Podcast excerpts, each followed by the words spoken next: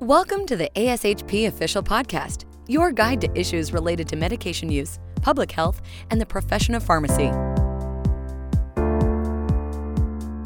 Hi, everyone. It's Vicki Basalyga from the ASHP section of Clinical Specialists and Scientists, and I'd like you to welcome you to this special episode of Therapeutic Thursdays. Once again, I am excited to share some of the great clinical content that was a part of the 2020 mid-year clinical meeting. Please enjoy this highlight and be sure to check back soon for more features. So, are you tired of digging out from the opioid epidemic? Yeah, me too do you know, have you heard of providers that have all of a sudden just cut people off of their opioids because they just don't want to deal with it anymore? Or insurance companies who won't refill a prescription because the MME is more than 100? Yeah, we see it all, don't we? Both inside and outside the pharmacy. And tapering, no matter what the context, is fraught with anxiety and trepidation by both patients and providers. Good news is we now have multiple tapering guidelines that offer recommendations on general practice. However, none of those guidelines address the palliative care population because really, why would we need to do that? What we're going to do today is take you to a place that might make you very uncomfortable and talk about maybe making tapering the right therapeutic option for some of our palliative patients. Wait, did I just say tapering in palliative care? Oh, surely I couldn't mean that. Yes, in fact, I do mean that.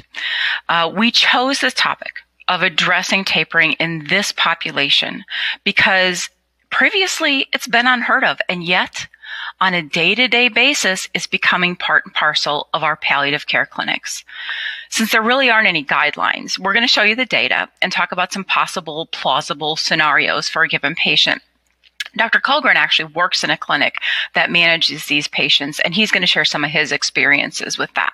But first, let's see if I've truly lost my mind.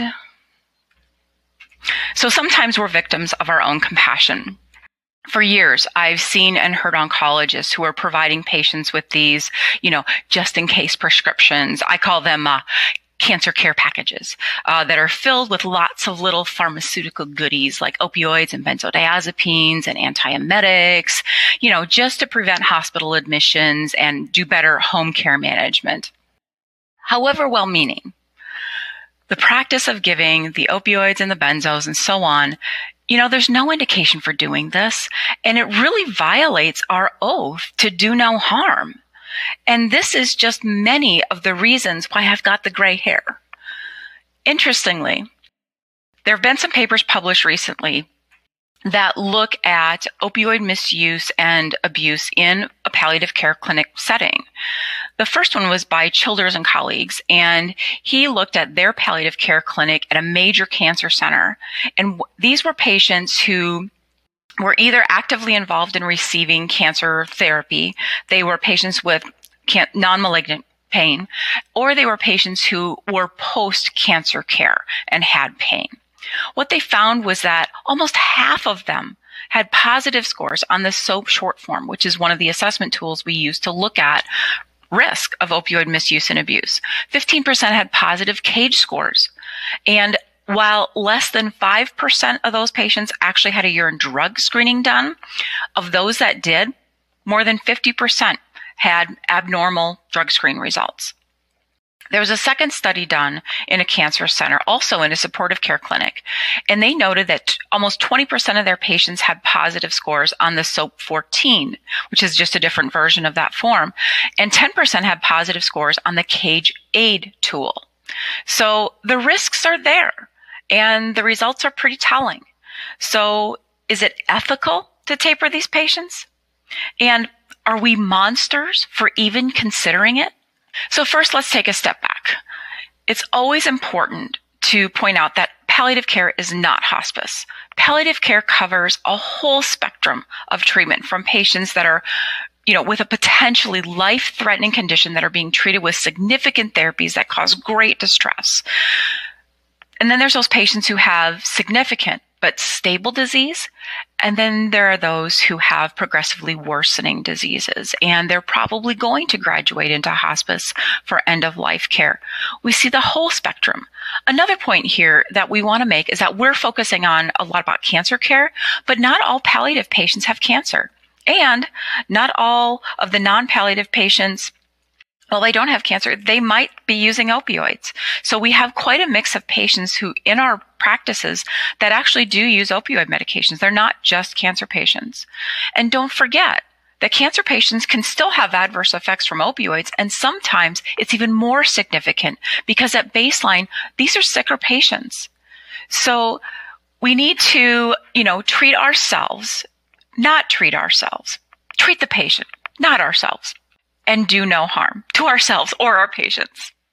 So this is just a little history lesson on the guidelines. I want to take you on a brief journey. So back in the day, like before 2000, uh, tapering was pretty much uh, for patients that had addiction or the opioid use disorder setting. And the objective there was to detox these patients off of those opioids or get them converted to methadone for maintenance therapy.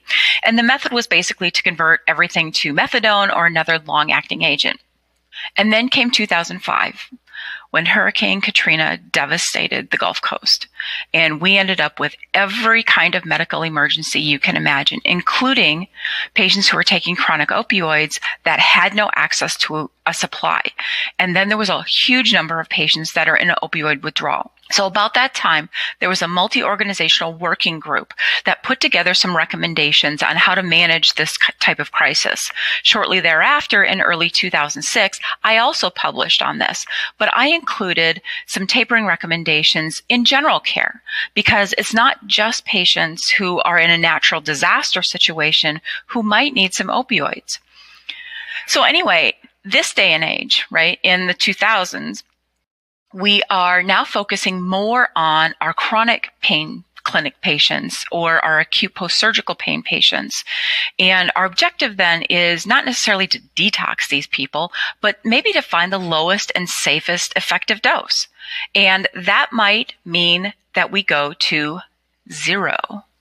Uh, it might not, but that has to be on our radar right? And our method is basically we either rotate agents or we might convert to methadone, but methadone is not everybody's wheelhouse.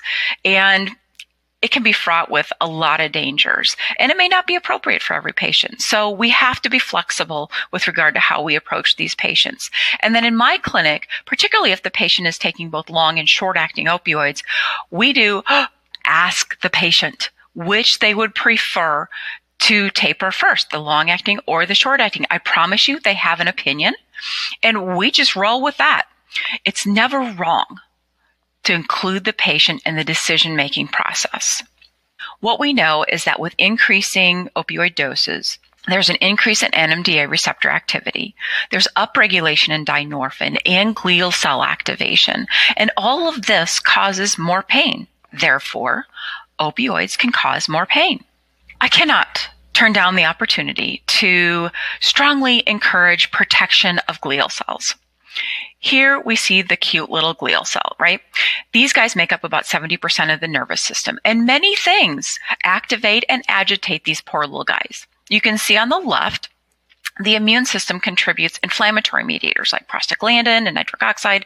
And on the right, we get stimulation from the nervous system, the primary afferents, which contribute substance P, ATP, excitatory amino acids. And this causes these little glial cells to swell and they end up releasing a whole soup of mediators that basically perpetuate and enhance this whole cycle.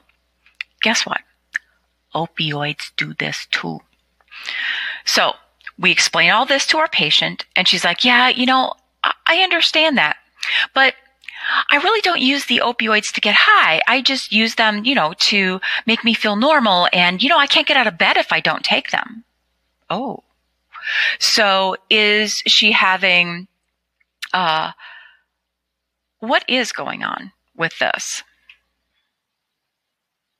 So with the pathophysiology of of this. She, we see in all kinds of patients that as we start, using opioid medications, we do get a little bit of feel good. They make us comfortable. They make us happy. They make us warm and fuzzy, those types of things. But as this process goes on, there's a shift so that when we don't use this, the opioids, we actually get a great deal of discomfort and we feel yucky and we feel sick and we have more pain. Not that it's physiologic pain. It's the central nervous system is causing pain. And then that, you know, tells the patient to take more opioids, right? So, and then the opioids then are treating the negative effects of this cycle and this process. And so, you know, these patients again tell me they don't take them to get high, but they feel bad when they don't and they have more pain at lower doses. So physically, they're not having this pain. So if she's not having physical pain, what could she be having? Oh, hyperkatifeia. What the heck is that? right? So katifeia is a Greek word that means uh, a strong emotional negative state. With long-term use of opioids, the balance, like I said, shifts from comfort to more discomfort in the absence of the opioid. And this is a driver for some patients with substance use disorder, and it drives dose escalation. And when we taper or reduce the positive effects or we actually cause more of the negative effects and they have increasing levels of pain. Again, they're not necessarily physical, but the nervous system is telling the patient. So let's consider the situation. Her scans are clear, so we're looking forward to better function and a better quality of life for her.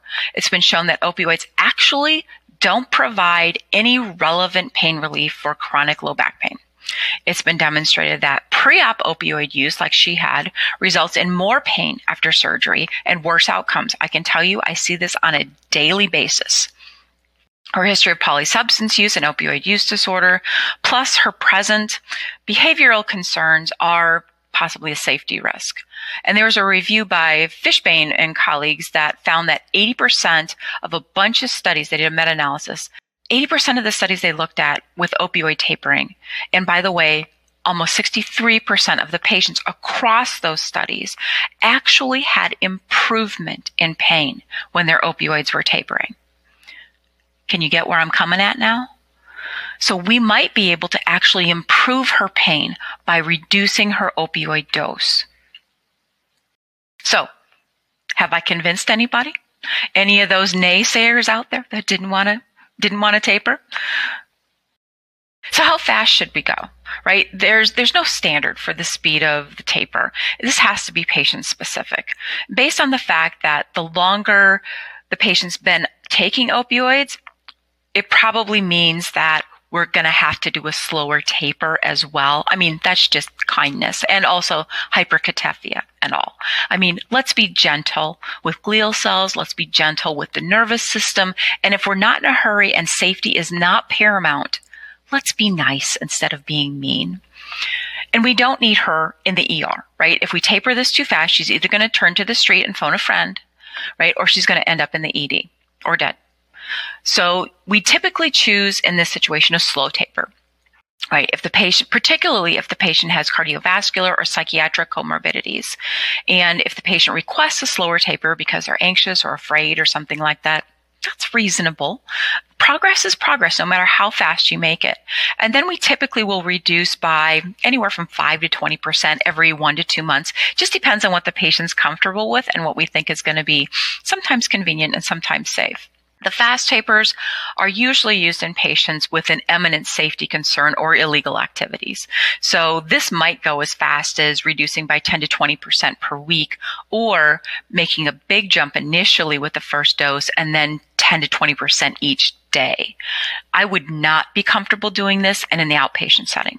Most of these patients, again, if, if, safety is imminent because they've had an overdose or something like that, they're going to be in a monitored inpatient setting anyway.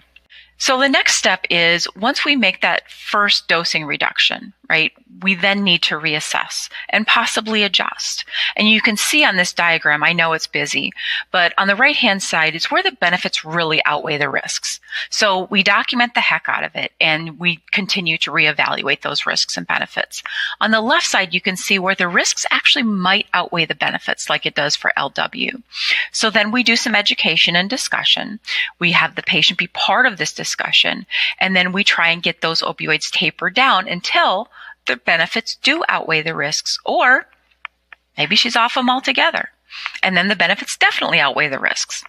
If she's not able to do that or stick with that tapering regimen, we're probably going to refer her to an MAT clinic so that they can evaluate for opioid use disorder.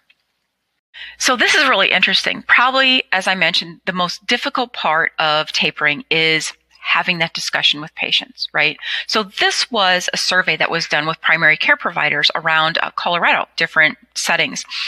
And they asked these groups, they were focus groups that they asked, and they asked them to assess their concerns about discussing and implementing opioid tapers for patients on long-term therapy for chronic pain.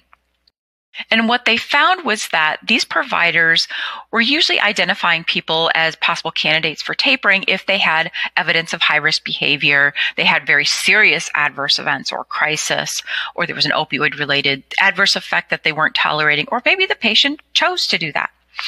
The barriers that they perceived were an emotional burden for the providers because this is a heavy load to carry and it's very stressful.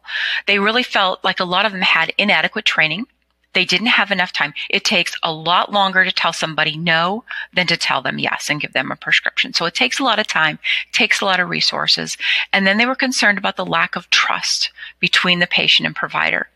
What they seemed to think was helpful and facilitated this conversation was really emphasizing with the patient's experience, preparing them for tapering. So at one visit, they would say, okay, I think next time we're going to do just a little dose reduction on your whatever it happens to be. And so then when the patient came in next time, they might have been anxious, but at least they were prepared to take that step. They individualized their plans and they had supportive guidelines and policies. Of note, Clinical pharmacists were identified by these providers as a very important resource. Don't back off. Step in, sit at the table, help the providers get this done. This is not something you can walk away from. Thanks so much for listening into today's episode from the 2020 Midyear Clinical Meeting. It's features and content like this that make the ASHP Midyear Clinical Meeting the place to learn and to take your practice to the next level. Be sure to join us in December for more great clinical content. Thank you for listening to ASHP Official, the voice of pharmacists advancing healthcare. Be sure to visit ashp.org forward slash podcast to discover more great episodes, access show notes, and download the episode transcript. If you loved the episode and want to hear more, be sure to subscribe, rate, or leave a review. Join us next time on ASHP Official.